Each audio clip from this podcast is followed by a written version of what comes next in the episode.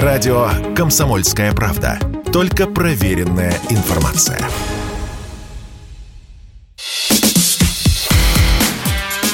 Диалоги на Радио КП. Беседуем с теми, кому есть что сказать. Здравствуйте, друзья! В студии радио «Комсомольская правда» Иван Панкин. И в гостях у меня Эрнест Макаренко, бывший депутат Госдумы, член партии «Единая Россия», политолог, общественный деятель. Вот так вас представляют обычно, да? Не Государственной Думы. В интернете иногда путают, что я был депутатом Государственной Думы. Нет, я был депутатом муниципального собрания Новопеределкина и главой муниципального округа Новопеределкина. Ну да, пишут, что вы были э, депутатом Госдумы. Ну, про меня много ну, чего ладно. фантазируют. Может быть, и не все фантазируют, кстати. Сейчас э, по многим пунктам будем разбираться. Вы автор в свое время легендарного легендарного твиттера. Я вот даже по вашим твитам пробежался. Начнем с, как водится, с лесбиянками, э, да, с гомосексуалистами. Недавно одна из наших теннисисток российских э, сделала каминг-аут, как это принято называть, призналась в том, что она лесбиянка. И, конечно же, вы не смогли молчать по этому поводу и начали писать всякие гадости про нее. Речь идет про 25-летнюю теннисистку Дарью Касаткину. В чем проблема? Вот скажите, пожалуйста. Не вот я... девушка в интервью, спортсменка, которая прославляет нашу страну. Не смогла молчать по этому поводу. И на вопрос честно ответила, что тоже важно, на мой взгляд. Во-первых, я гадости не писал. Я возмущался, а гадости говорила она. Что здесь плохого? Человек э, популярный, популярный у молодежи, который совершенно не понимает своей ответственности за произнесенные слова – за то, как это отразится на ее поклонниках. И она фактически призывает вот к таким нетрадиционным отношениям. По сути, это даже антиконституционный призыв. Он абсолютно деструктивный, он разрушительный для общественной нравственности. Если у нас пока не закреплено законодательно, это только обсуждается, планируется принять законодательство о запрете э, пропаганды э, ЛГБТ, то это не значит, что с этим нужно сейчас мириться и позволять популярным людям такие вещи говорить.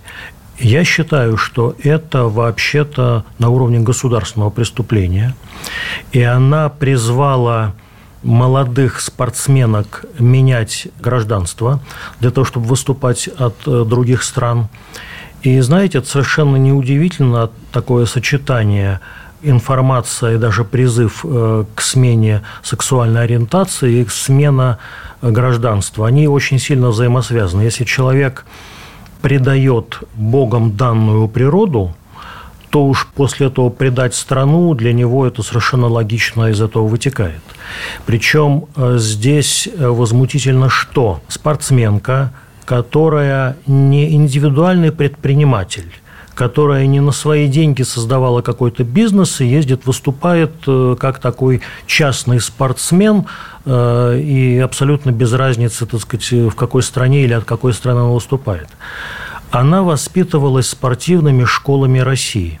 В нее вкладывали государственные деньги и труд э, наверняка очень многих людей для ее спортивных результатов.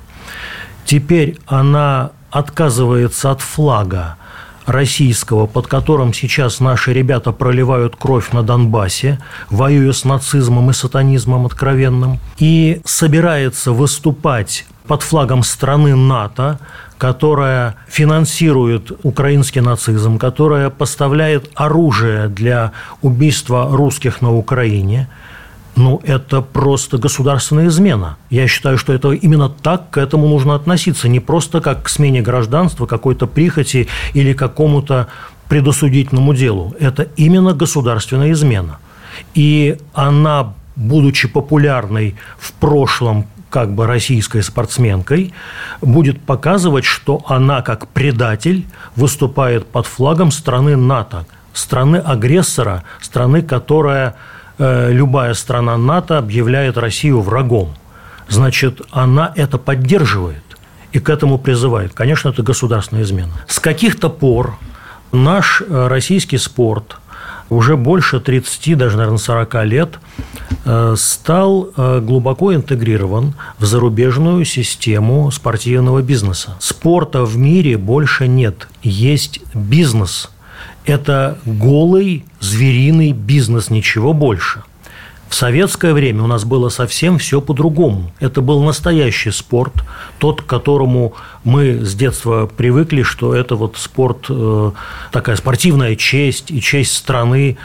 И всегда это так воспринималось с нами, и это абсолютно правильно. И так и должно быть. Мы должны выйти из всех этих международных идиотских коммерческих структур и создавать в мире свои спортивные федерации, свою Олимпиаду, свои чемпионаты. Большая часть мира с нами – не с англосаксами, не с этими э, бандитами от спорта, а именно с нами. Гораздо большее количество населения здесь с нами, большее количество стран, которые с удовольствием будут с нами в этих спортивных соревнованиях участвовать. И это будет чистый спорт, а не бизнес. Фильм «Легенда 17», там э, есть такая фраза, которая наверняка, я не смотрел в интернете, но наверняка она именно исторически подлинная, да, когда ребятам говорят, э, у вас сейчас не спортивная игра, у вас сейчас бой, у вас сейчас война. И действительно сражение спортивное за честь Советского Союза, за честь России всегда воспринималось как бой – как э, настоящая боевая схватка за честь России, за честь Советского Союза. Вот так и должно быть не за бабки, простите за вульгарность, э, сражаться, выступать, тогда все равно от какой страны выступать. Без разницы. Тогда нет никакой политики, как бы, да. Вот э, если ты коммерсант, так и иди в коммерческий спорт, то давайте мы российский спорт отделим от коммерческого. Вот пусть российский спорт должен быть спорт чести, настоящего спорта и отстаивания интересов государства. Когда поднимается флаг России, этот флаг России поднимается не за бабло, он поднимается за спортивную честь, за спортивные результаты и наших ребят, и огромного количества людей, которые работали на этот результат, и тренерского э, коллектива, и миллионов болельщиков. Это честь этих миллионов болельщиков. Это честь не денег. Вот давайте это не будем путать. Поэтому здесь очень важно, от какой страны человек выступает, как он к этому относится. И выступать за честь России – это и высокая честь, и высокая обязанность. Но с другой стороны, мы же не на месте спортсменов с вами. Ни я, ни вы. Я немножко кандидат мастера спорта. Хотя это ни о чем не говорит по футболу. Ну и мне сложно рассуждать на этот счет. Я склонен с вами частично согласиться, а частично не могу, именно потому что я не на месте спортсменов. Они с детства, многие с 6-7 лет, всю свою жизнь занимались только спортом. Ради чего? Чтобы сейчас им сказали, ребята, у нас военная спецоперация, что тоже важно, безусловно. Ну, у страны вот сейчас такой прецедент исторический. Необходимость даже, я бы сказал. А как спортсменам быть? Где им деньги зарабатывать? На что семью кормить? Ну, а чем вот, заниматься? А вот это обязанность наших спортивных чиновников. Заботиться не о себе, они действительно, я повторюсь, они очень глубоко встроены в этот международный спортивный бизнес.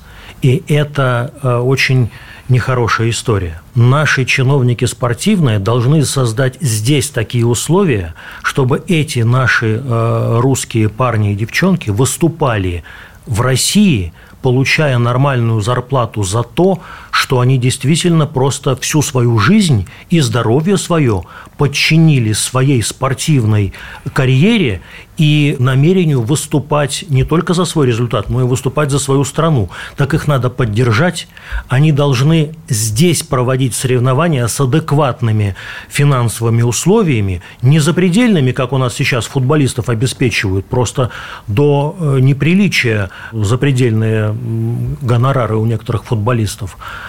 Но должна быть адекватная зарплата для таких выдающихся спортсменов и проводить соревнования, да не с англосаксами, как я уже говорил, достаточно стран, которые с удовольствием будут с нами принимать участие в соревнованиях. Только это вопрос опять чиновничества. Им интереснее работать за деньги э, с теми странами, с которыми они уже встроены, и ездить в эти страны как представители России и э, гулять именно там, а не ездить, я не знаю, там во Вьетнам, в Индию, в Китай, в Африку, в Южную Америку.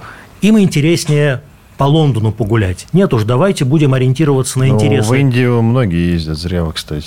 Может быть. Но давайте будем ориентироваться на интересы государства и интересы ребят, честь которые государство защищают спортивную. Вы сказали про чиновников, вот давайте подытожим, мы уйдем на перерыв, э, что чиновники должны об этом позаботиться, но чиновники не позаботились, видите, в чем э, как бы нюанс. А спортсменку Касаткину-то вы за призыв менять гражданство, чтобы была возможность выступать, выступать и зарабатывать деньги, вы уже обвинили в госизмене. Понимаете, какой моментик-то неудобный? Дело в том, что она я еще раз повторюсь, она совершает э, уже, на мой взгляд, преступление тем, что объявляет публично о смене своей сексуальной ориентации. Это должно быть запрещено в Но нашей так стране. это другой момент. Об этом поговорили. А я И про гражданство. смена граждан, она призывает к этой смене гражданства других. Я видел это интервью. Ну. Это безобразие это фактически призыв к измене. Если бы она по-тихому еще куда-то там переехала и об этом бы публично не говорила, она не просто публично говорила, она призвала, ребята, предавайте Россию, валите отсюда. Что это как не преступление? Не знаю. Эрнест Мануилович, э, про измену родине и смену сексуальной ориентации поговорили. Давайте вот еще про что поговорим. Про прочих предателей. Вы вообще специалист по предателям и предательствам. К семи годам колонии общего режима приговорили мундепа Красносельского округа Москвы Алексея Горинова или Горинова. Семь лет. Шутка ли? Много или мало? За дискредитацию российской армии. Кстати, вот э, вы наверняка слышали это самое заседание на котором он там что-то да. нехорошее говорил. Да. И он был не единственным там, кто что-то нехорошее говорил. Обсадили только его. А другая дама, которая председательствовала, она благополучно успела уехать, кажется, в Израиль. Вот все у нас так, не находите, а? Вы, кстати. Мундеб же в прошлом, правильно? Да. Вот. да. Пожалуйста. А, я считаю, что э, наказание адекватное. Семь лет. Да, адекватное. Mm. Потому что это не рядовой человек. Это сказал избранный депутат на заседании официального э, органа представительной власти района, а не где-то там шепнул кому-то на ушко. То есть э, это призыв официального лица на официальном мероприятии государственного органа. Конечно, за такой призыв это совершенно адекватное наказание. Э, удивительно, что раньше все подобные высказывания, многие подобные высказывания – просто, так сказать, э, на них вообще не реагировали. Ни правоохранительные органы, никто. Э, вот это безобразие. То, что и вот э, руководительницы этого муниципального образования позволили сбежать из России и уйти от наказания, так же, как сейчас новосибирская депутатша, фактически иностранный агент в, среди депутатов, Э, благополучно ей было позволено уехать за границу, сбежать от ожидаемого наказания. Вот это какая-то инфантильность правоохранительных органов – или это сознательные такие действия, я не могу э, сказать однозначно, но напрашивается вывод э, сам собой, что как-то это все не случайно, потому что многим позволяли, и Навальному в свое время позволяли Навальный экстремист, и далеко ну, в прошлом не будем его вспоминать. Это сейчас мы Давайте вспомним про Яшина. И. Яшину позволялось все Оппозиционный политик, который, как э, мне помнится, вообще возглавлял Красносельский Он был округ. главой муниципального округа, да. да. пожалуйста. Да. И посадили его только недавно, и сейчас ему даже не предъявили обвинения. Еще, еще нет окончательного обвинения. Видите, а позволяли давно. Позволяли. А Горинова приговорили сразу. Вот ну, с чем слава... вы связываете, кстати? Чем а Яшина сильно потом. Вот почему? Вокруг одни предатели. Избирательно странная.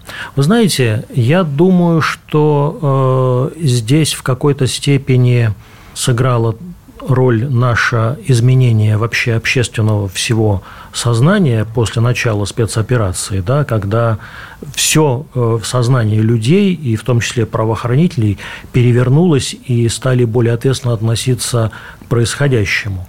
Но закон-то был написан давно, и то, что тот же Яшин ведет себя абсолютно разрушительно, предательски, и его было за что наказать очень давно, вот почему это опять спускалось на тормозах, напрашивается вывод, что опять-таки кто-то позволял ему вот так вот э, безнаказанно э, осуществлять свою деятельность.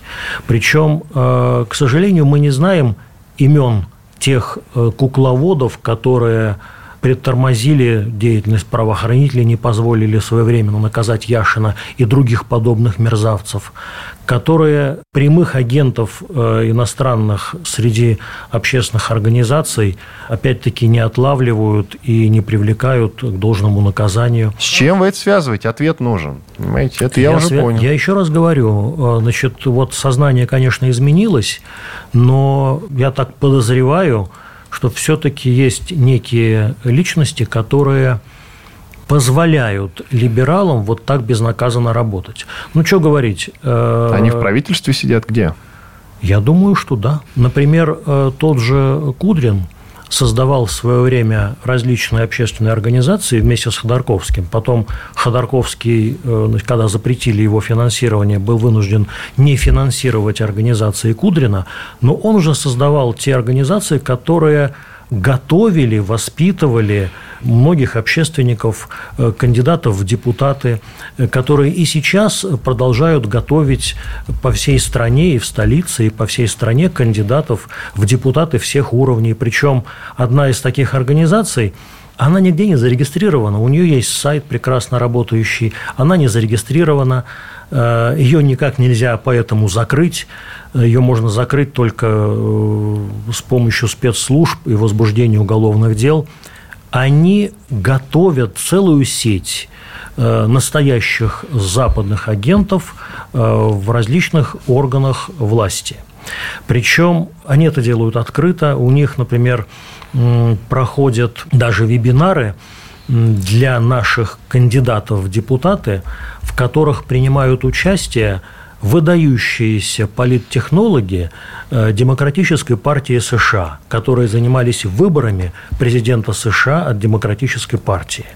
Именно выдающиеся, не рядовые, выдающиеся политтехнологи, голливудские артисты, представители американских э, средств массовой информации и другие, они учат как надо работать, как надо избираться и как работать против российской власти, и как эту власть менять. Это фактически работа иностранной агентуры, открытая работа, никем э, не скрываемая. То есть вы считаете, что силовики не в курсе наши? В курсе. И покрывают это? У них, скажем так, нет, видимо, команды сейчас это дело прекращать. Почему? Ну, вот еще раз повторюсь, э, такие люди, как Кудрин, это все создавали. Эрнест Значит, Мануилович. Кудрин не один. Угу. Эрнест Мануилович, знаете, э, один умный человек мне как-то сказал, когда шла очередная э, травля Эльвиры Сахибзадной Набиулиной, он сказал, что те, кто критикует Набиулину, почему-то боятся критиковать Путина. А ведь она председательствует в Центральном банке России с 2013 года. И если вы критикуете Набиулину, критикуйте, пожалуйста, и Владимира Владимировича. То же самое касается и Кудрина, потому что Кудрин у нас руководитель счетной палаты. Он много лет, несмотря на свои конфликты, в том числе, вы должны помнить, в конце нулевых годов с Медведевым открытый конфликт у них был. Он потом вернулся, и он всегда, что называется, при Путине. Просто так, что ли? Что вы мне на это ответите? Во-первых, э, Путин э, не э, всемогущий. Который может... Речь не об одном годе или двух или трех, чтобы он чего-то не знал Во... о человеке. Нет, Хватит. Во-вторых, все-таки кадры, которые есть в правительстве, они все понятны. И президенту они понятны и понятно, как ими управлять. И людей, которые погружены в государственную проблематику и могут заменить одномоментно каких-то других руководителей, таких так просто, так сказать, на улице не соберешь. Это тоже вопрос э, подбора и подготовки кадров серьезный. И Путин, мы знаем, не сторонник резких движений, а всегда сторонник э, заставить человека работать в правильном русле, а не менять, потому что не нравится его какой-то взгляд или какие-то его действия. Если менять за каждую какую-то оплошность или несогласие с э, президентом, ну тогда можно каждый день разгонять людей, и будет вообще, так сказать... Но Кудрин-то, я повторюсь, при Путине давно. Набиулина тоже. Вот когда Набиулина называют врагом России, с чем я категорически не согласен и никогда не соглашался. Потому что вот мы видим э, текущий кризис, из которого мы, в общем-то, пока что вышли сухими из воды, благодаря да. чьей работе? Да. Да. Вот остальным пропагандистам на заметочку. Благодаря работе Набиулиной. Понимаете? И она, заметьте, никуда не уехала. И Кудрин, заметьте, никуда не уехал. Вот Чубайс уехал, он показал свое истинное лицо, пожалуйста. А Кудрин с Набиулиной они на своих местах сидят, работают. И вы мне хотите сказать, что тот же Кудрин что-то там мутит за спиной у Путина? Серьезно? Ну, то, что он мутил раньше, это однозначно. Это же он создавал эти организации. Э, какие его действия сейчас, э, я не могу об этом фантазировать. Я могу предполагать, но это, наверное, публично нельзя произносить, не зная доподлинно. Да? Но, э, простите, давайте так посмотрим. Сами по себе в различных государственных структурах появляются люди, которые э, работают на интересы зарубежных государств. Ведь это же десятилетиями создавалась система, э, да, когда Путин стал президентом, наконец вычистили откровенные разведслужбы, которые работали в государственных учреждениях. Это всем известно, и даже э, Владимир Владимирович об этом говорил, когда во всех э, государственных учреждениях с допуском к секретным документам сидели отделы э, Центрального разведывательного управления США. Это удалось вычистить, но ведь это работало годами, и их агентура – воспитывая других таких же людей, работала и работает годами. Это вот э, такая э, игра какая-то слишком либеральная. Заигрались мы слишком в либерализм.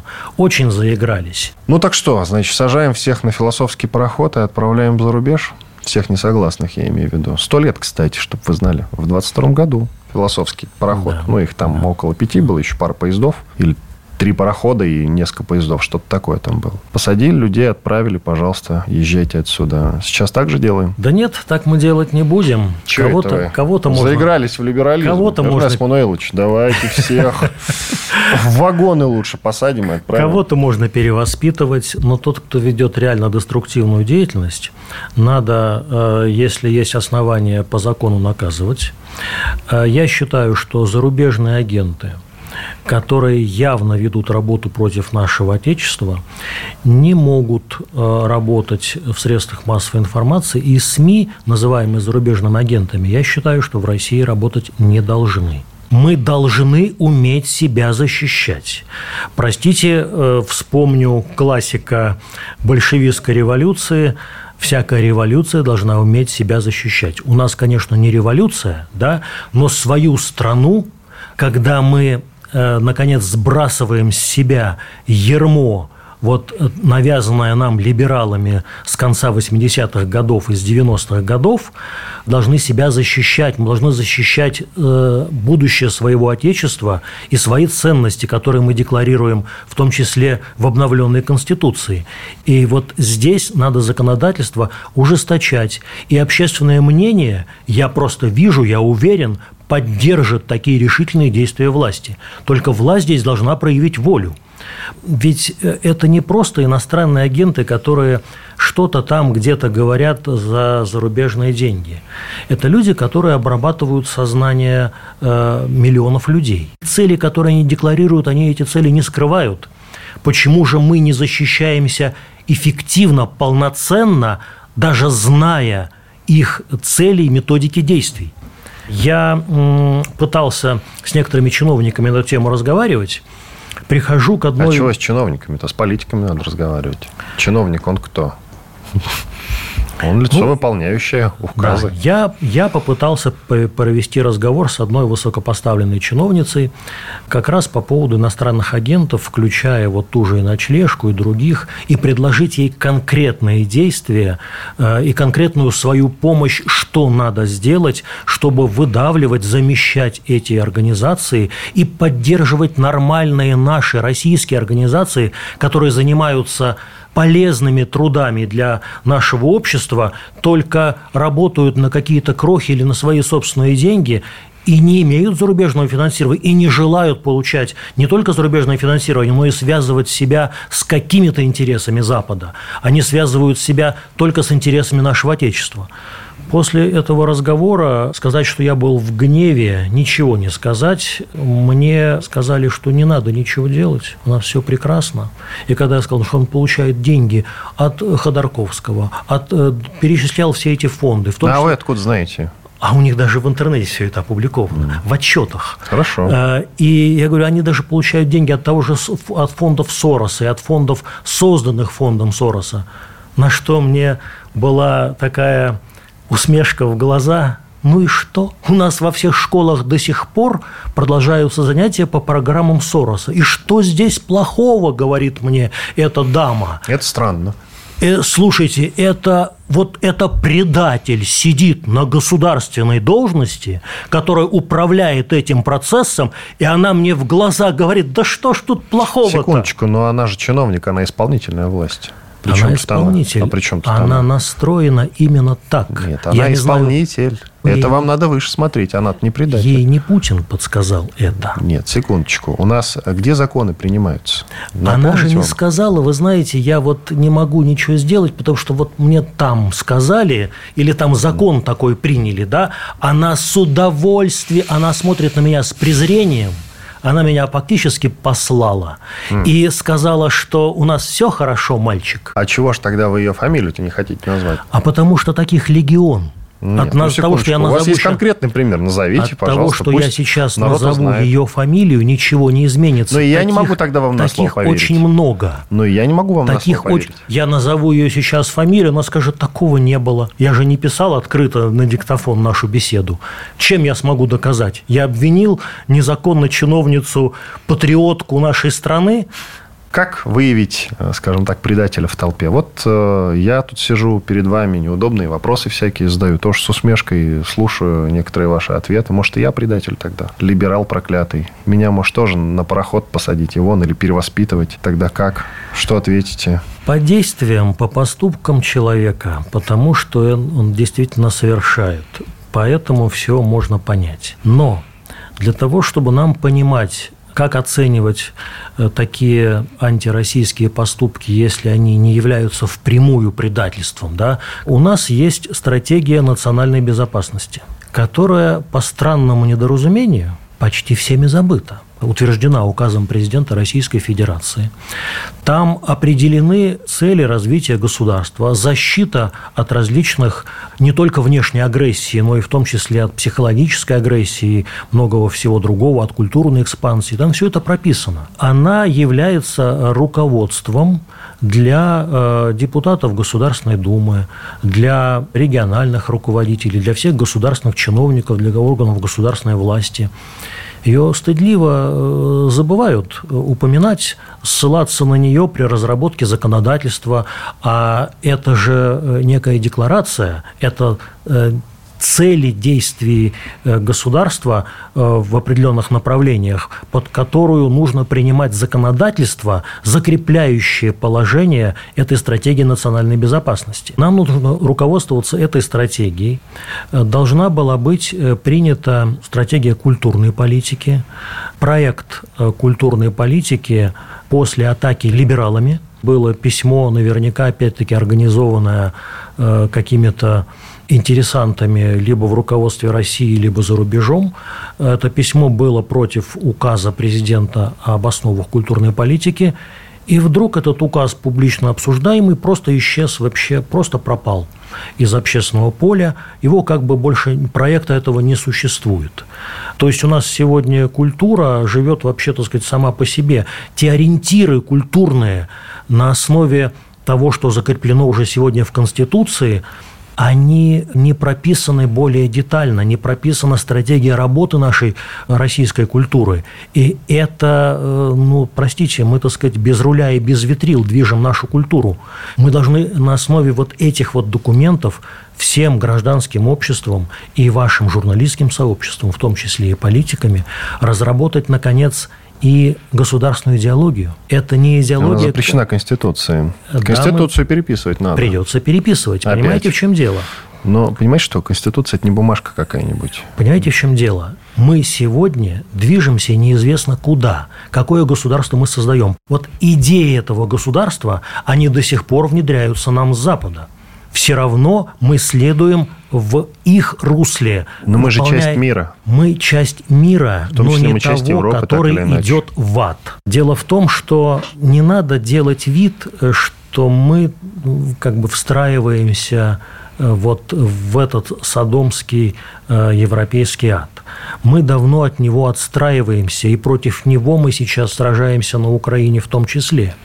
Нет, мы против нацизма сражаемся. Нацизм – это тот же сатанизм. Фашизма даже, извините. Это все те же проявления сатанизма. Мы все время стесняемся говорить о том, что мир создан Богом, Э, что есть дьявол, который веду, э, управляет определенной частью людей. И мы видим, как дьявол управляет э, большой частью Запада. Мы стесняемся об этом говорить. Рамзан Кадыров и многие мусульмане не стесняются об этом говорить, а мы, христиане, особенно чиновники, да боятся Президент наш не боится. Президент наш говорит открыто о Боге и о целях нашего государства, а многие чиновники стесняются или боятся, или считают даже неуместным публично исповедовать свою веру в Бога и говорить о том, что да, мы, э, наша мораль, она создавалась много-много столетий, тысячелетий на основе христианской морали, на основе заповедей, данных Богом. И наши сегодняшние культурные традиции, они все вышли из христианства. Наши морально-нравственные нормы, они не просто даны нам предками, как мы говорим и э, поем э, в гимне, они все вышли из христианских постулатов. Мы боимся говорить о том, что мы, как страна христианской цивилизации, мы противостоим западному сатанизму. И мы должны понять, чего мы строим-то в своей стране. Мы строим некий абстрактный такой мир э, ради человека, какого тогда человека? Или мы все-таки строим мир, стараемся строить мир по заповедям Божьим? Он отвечает интересам не только христиан, но и интересам всех наших русских, российских традиционных религий. Мы с ними абсолютно едины. И Рамзан Кадыров – регулярно говорит о том, что мы вместе с христианами сейчас сражаемся с сатанизмом за будущее нашей России. Э, мы едины в этой борьбе с сатанизмом. Почему же мы, русские, боимся об этом сказать? Почему мы стесняемся об этом сказать? Иван Панкин и Эрнест Макаренко были с вами. Всего доброго, до свидания. До свидания. Диалоги на Радио КП. Беседуем с теми, кому есть что сказать.